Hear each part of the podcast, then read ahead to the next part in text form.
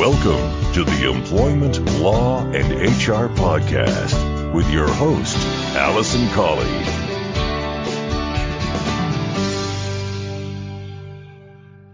Hello and welcome to this episode 215 of the Employment Law and HR Podcast. I'm your host, Alison Colley. I'm an employment law specialist and I run the firm Real Employment Law Advice, where together with my colleagues, we provide advice to both employers and employees on all aspects of employment law. One of the things that we like to do in this podcast and with re-employment law advice is to provide as much information as possible to both employers and employees to enable you to be the best employer that you can and for employees to solve their problems. We have lots of information and resources on our website. We offer some free templates but also lots of guidance for you. If you use the search function on our website, you will find lots of information that's up to date and guaranteed to be relevant in relation to the current employment law. You can find all the details on our website, which is realemploymentlawadvice.co.uk. And if you'd like to subscribe to our fortnightly newsletter, then you can send an email to Kathy, that's Kathy with a K, at realemploymentlawadvice.co.uk, and she'd be pleased to add you to the mailing list. Now, in this episode of the podcast, I'm bringing you an interview with Jan Brookes from Isle Access. Jan runs the charity Isle Access, where they provide advice to individuals and organisations on the Isle of Wight about how to maintain accessibility, both for visitors, employees, and anybody else who'd like to come to the Isle of Wight. So without further ado, I'm going to get into this week's featured content.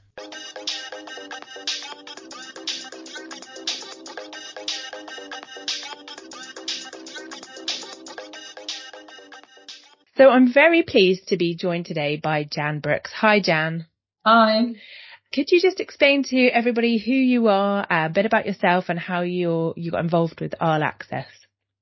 Okay, so I'm Jan Brookes. I'm the CEO of a local charity called Isle Access, and our aim is to help improve accessibility and inclusion for disabled people on the Isle of Wight. When we say disabled people, we also include people with long-term health conditions, people with poor mental health. And it's not just residents, it's tourists as well. Any improvements we do make, we realise that other people in society will benefit. So, for example, if we encourage someone to put a ramp into a location, it doesn't just help people who are disabled. It will also help people pushing prams, pushchairs, people with bikes. There's a wider benefit to a lot of the alterations that we can make. We work with businesses, local councils, other organisations, provide advice. I do access audits, so we'll go and have a look at a business, an environment, and provide a report on how accessible it is and suggestions and improvements to be made. Some of them quite quick, quite cheap. Others a bit more long-term and probably cost a bit more. We provide access audits. We provide training. We've just done some disability equality training in the middle of September. And we also provide some mystery shopping from a disability point of view to businesses that want to sign up for us to do that. So the projects, our big projects that customers see, we've got a fleet of adapted bikes, which means that anybody can ride a bike that's not necessarily just a two-wheel bike. We've even got a bike that has a platform on the front, so we can wheel a person in a wheelchair onto that platform, and somebody sits behind and rides and cycles. So as I say, it makes cycling accessible for everyone, and a lot of people come to us and use it for physiotherapy. Perhaps they had knee replacements or something like that. That's the adapted cycling called Isle Riders. And then the other project that we've started recently is very relatable to this podcast. It's supporting young people, not just to get into employment, but also socialising. So that's young people with disabilities, long-term health conditions or poor mental well-being. And we recently produced a film which the young people decided on the topic. And the topic was, it was from a survey that the Youth Trust did last year, which out of 3,500 responses, 48% of young people identified as feeling very lonely and isolated. So the film was from the young people's point of view, looking at loneliness.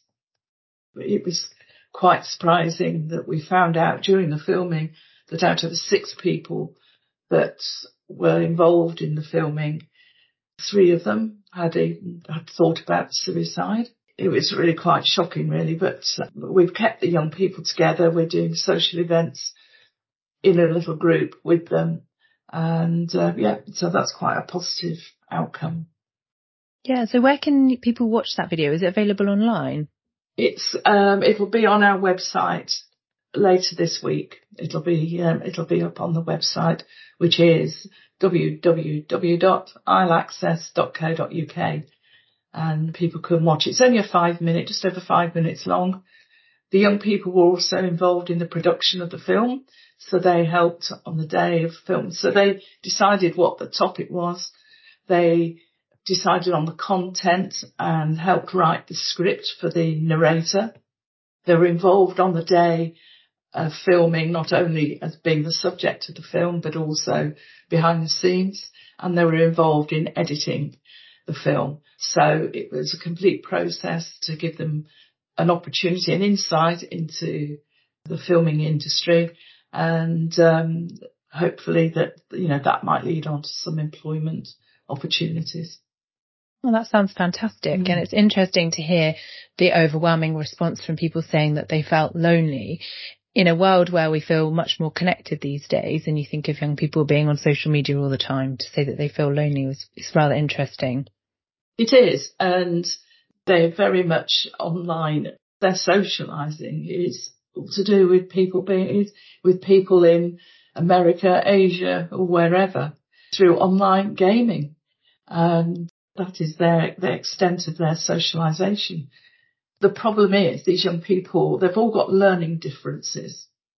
And because of the learning differences, they feel different to other people. So if they go into a room with lots of other people, they feel different.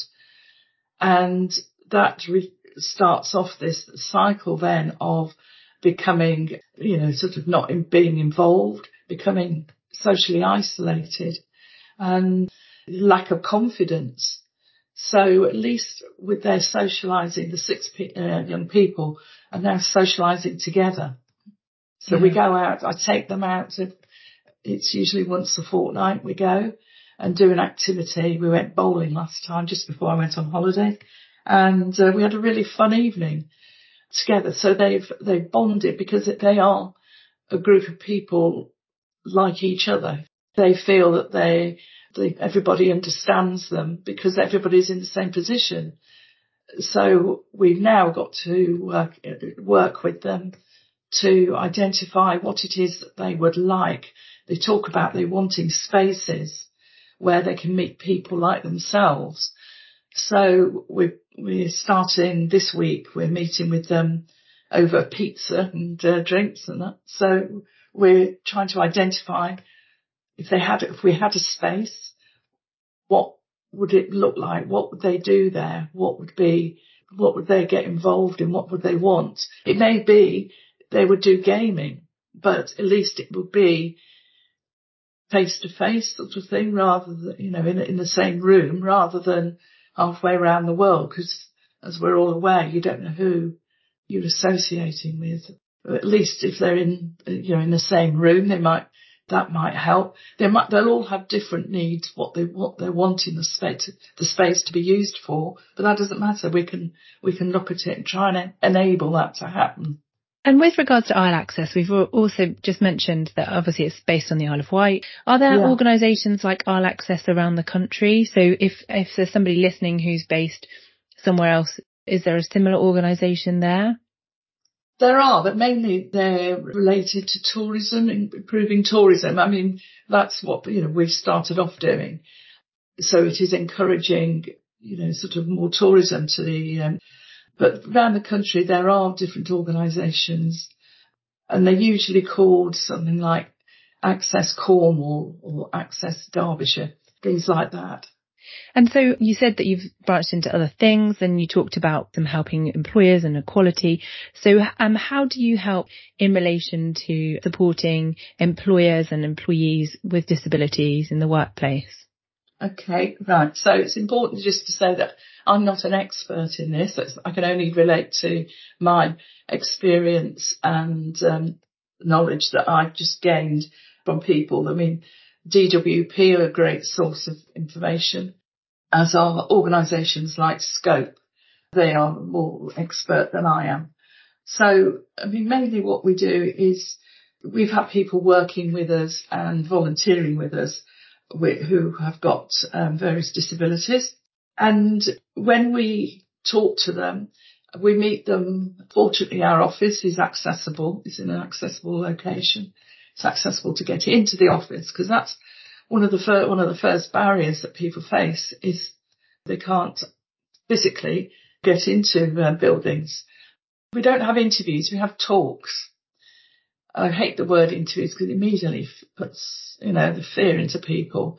So we talk, and one of the important things we ask everybody that comes to work or volunteer with us is, what can we do to help you work to the best of your ability? What can we provide for you? What is it you need?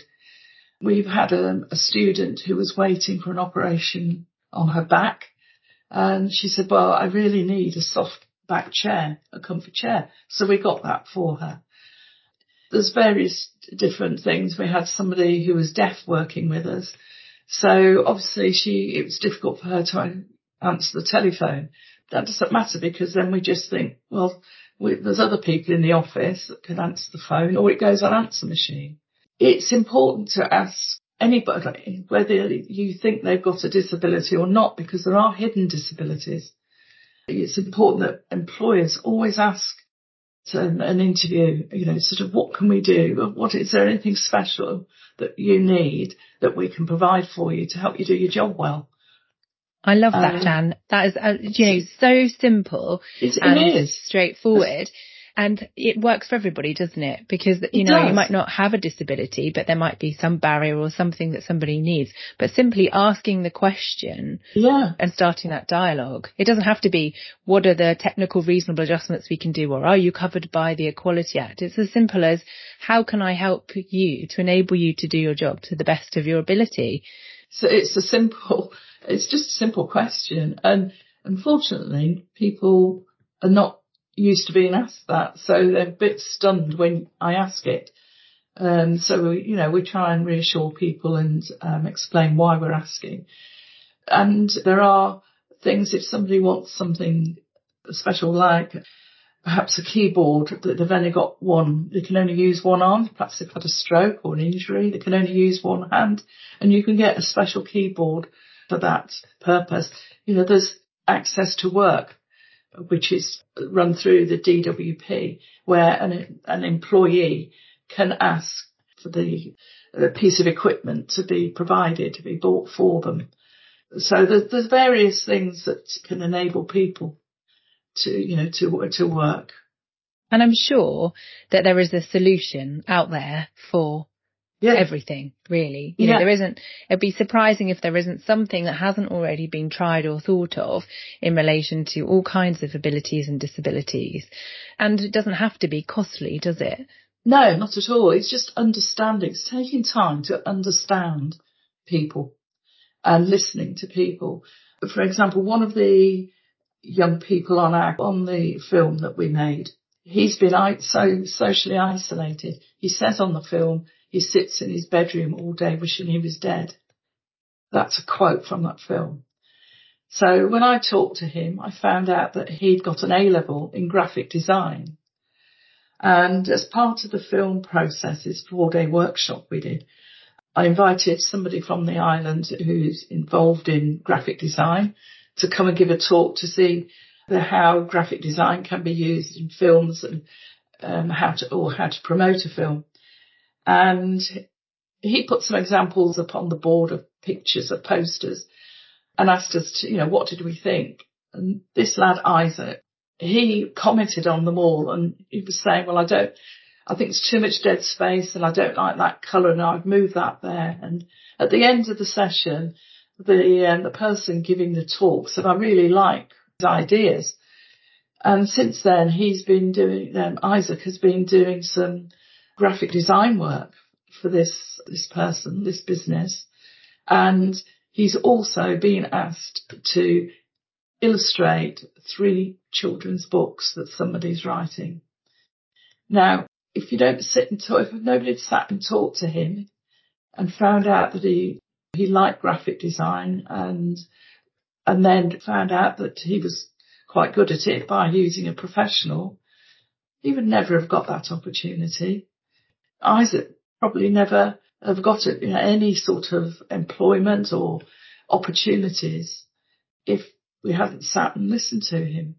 And so you mentioned earlier about Access to Work, which is some government funding, and that's available to any employer to access by the employee who has a need, isn't it? It's the employee that has to apply for it. I don't think there's any qualifying criteria for employers. So, it could be big, small, medium, whatever, as long as it's the employee who has the need.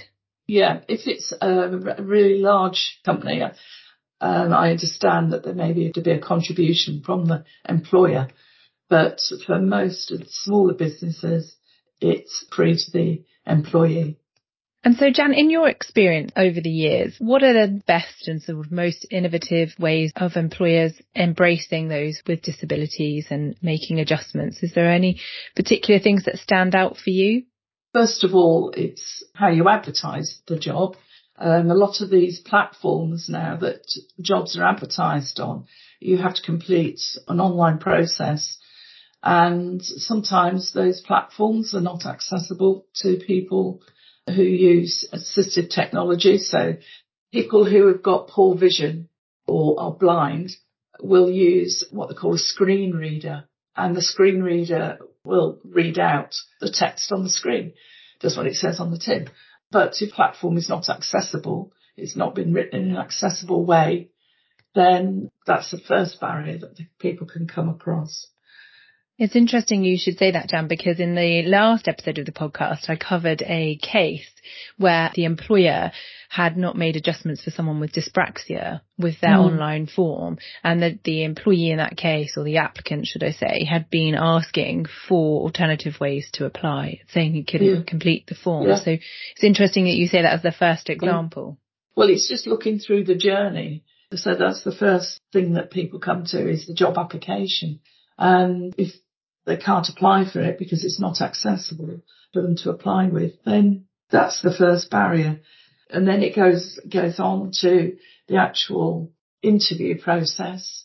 As I've said already about inaccessible venues, if you've got stairs to get up, some people might not be able to do that.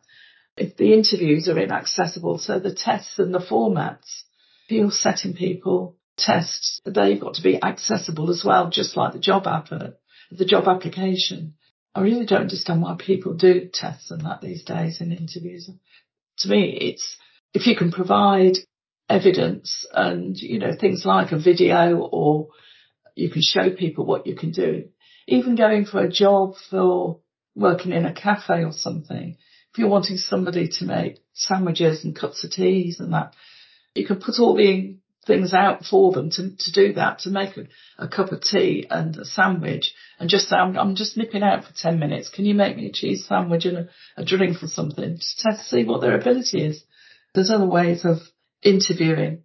I think one of the biggest barriers is the attitudes, the preconceived attitudes of employers and people that are already working in the business. So there's somebody else I know on the island who's got a son who's got autism. He doesn't communicate he does with his family, but not with any other people.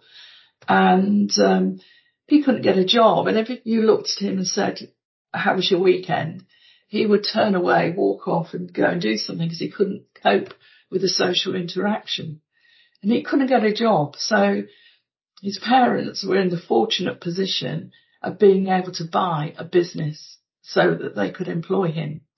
And this lad, he does all their sales reports, monthly sales reports. And if they've got a spreadsheet and they've got an error on it, he can find that error within 5 minutes where everybody else is spending hours doing it. You know, so there's the negative attitudes of people that instead of looking at what they can do, they're automatically assuming everything, you know, things they can't. That's another of the big barriers. It's that lack of flexibility, isn't it? I hear it all the time from employers, and I think they don't realise they're saying it, but, oh, we can't do that, or they can't do that, we can't change that. Well, what have you ever thought, why not? Yeah, you know, what they can do. Yeah, yeah, why can't you change your process to enable that person to do their job? Yeah, and I was watching... Sorry, go on. Well, I was just going to say, and actually there really isn't any. If you break it down and they think about it, it's just like you say, that preconceived idea that they can't make the change. I was watching, is it Race Across the World with the celebrities? Yes. It's a new series, yeah. And Billy Munger, who's a young lad who's a bilateral amputee, had a racing car accident in Morocco with his sister. And they decided to get some work at a tanning factory. And when they got there, they were expected to get into these little pools of fluid with the leather in and sort of trample it around and that. And Billy said, well, you can do it, to his sister. He said, but I can't, it would damage my prosthetics if I got in there. And they couldn't speak the language, but they managed to communicate with the owner of the factory about giving him something else to do that he could do. And so he was given a job of carrying all these leathers and that from A to B. And he did it, you know, and he did it well. So there's, you know, it's just looking beyond the disability and, you know, just looking what people can do. And I think that all too often employers are afraid of the potential consequences of getting things wrong, and that may be a barrier. But as we've said, if you ask the question at the outset and you make the changes, and there are so many organisations like your own out there who can help employers and employees and guide you on really what's needed. Exactly. I mean, there's all sorts of advice. And say there's organisations like Scope, there's DWP, there's all sorts of people that can give the advice. It's just that willingness to pursue the possibilities and to look for the solutions rather than just constantly looking at barriers.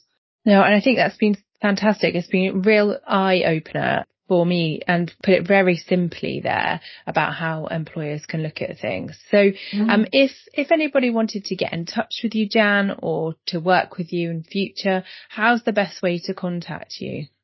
Well, my email address is info@isleaccess.co.uk, and say the website is www.isleaccess.co.uk. And they're the easiest ways to get hold of me. And I'll put all the links in the show notes if anybody does want to contact Jan. And of course, your organisation is a charity, and so you are reliant on donations and fundraising, sponsorship, and grants and that. So if anybody wants to help us on that sort of thing, then please get in touch. I'll be delighted to talk to you. Well, that's been fantastic, Jan. Thank you so much for your time. That's okay. And as I say, if anybody wants to get in touch with Jan, I'll put all the links in the notes below. Lovely. Thank you. Thank you. I just want to take a moment to use this podcast to raise awareness for Zoe's Law. Zoe's Law is all about melanoma awareness and a campaign to make it law for all moles that are removed to be tested. Currently, the law doesn't require anybody who removes a mole to test them. Eileen Punter is Zoe's mum, and she's going to tell you about Zoe's Law herself. She was going into work and she just said, I feel really, really sick. So I said, well, where are you? And she was in the car park because she worked at the hospital. She's a radiographer. And I said, you're best going in because you've been scanning COVID patients. They might want, you know, you might have caught COVID. And they just said, no, you haven't got COVID, but go home. You might have caught a sickness bug off the children, because she was so bad. She then called me about 11 o'clock at night. I took her back to the hospital. They did a scan that night, and I think now I can look back on it, I think Zoe knew what she saw as well, but didn't want to scare me. They said, oh, we think it's your gallbladder, stay in overnight. And I spoke to her all night. She did say to me, what if it's cancer? And I was like, don't worry, they can deal with that now. There's so many, you know, they've pioneered so many different cures of cancer. You'll be fine, Zoe, don't worry. And then it was only 55 days later and she died because it just spread through her body so quickly. 2 years ago, the doctors said to her, oh, if you're that worried, go to a beautician and get it cut off. It's nothing. And I was with her that day because I said, but surely you cut them off and test them. And they said, oh, we don't have the funding for that anymore. We don't do it.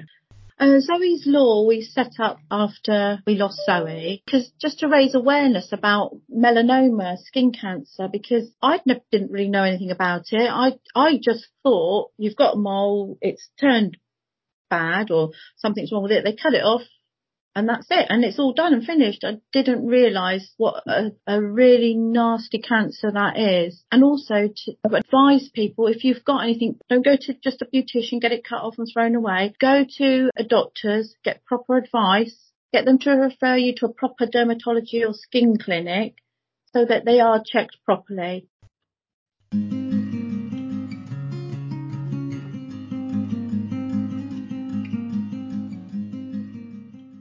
So I hope you found that interview with Jan helpful and insightful, somebody who's working on a daily basis in relation to inclusion and accessibility in all aspects of life. I really liked what Jan said at the beginning there about the number one thing that you can do as an employer or HR professional is to ask somebody, how can I help you to do your job to the best of your ability? And I think that applies to everyone, as I said before. So if you have any questions or would like any assistance or support in relation to making adjustments for any employee within your organisation, then we can certainly help. You can get in touch with me directly. It's alison@realemploymentlawadvice.co.uk, or you can contact the office on 01983 897 003 and we'd be happy to chat to you. Thank you so much for listening to this week's podcast. I really appreciate your support and I look forward to speaking to you again in 2 weeks' time. Thanks again for listening. Just want to finalise by saying I wouldn't be a lawyer unless I had a legal disclaimer. So I must just say to you that the information in this podcast is for information only. It's general review and a general update. It's always necessary to get specific legal advice about your circumstances. So please don't rely on anything that you've heard in this podcast. But please do feel free to contact me if you'd like further information or specific advice.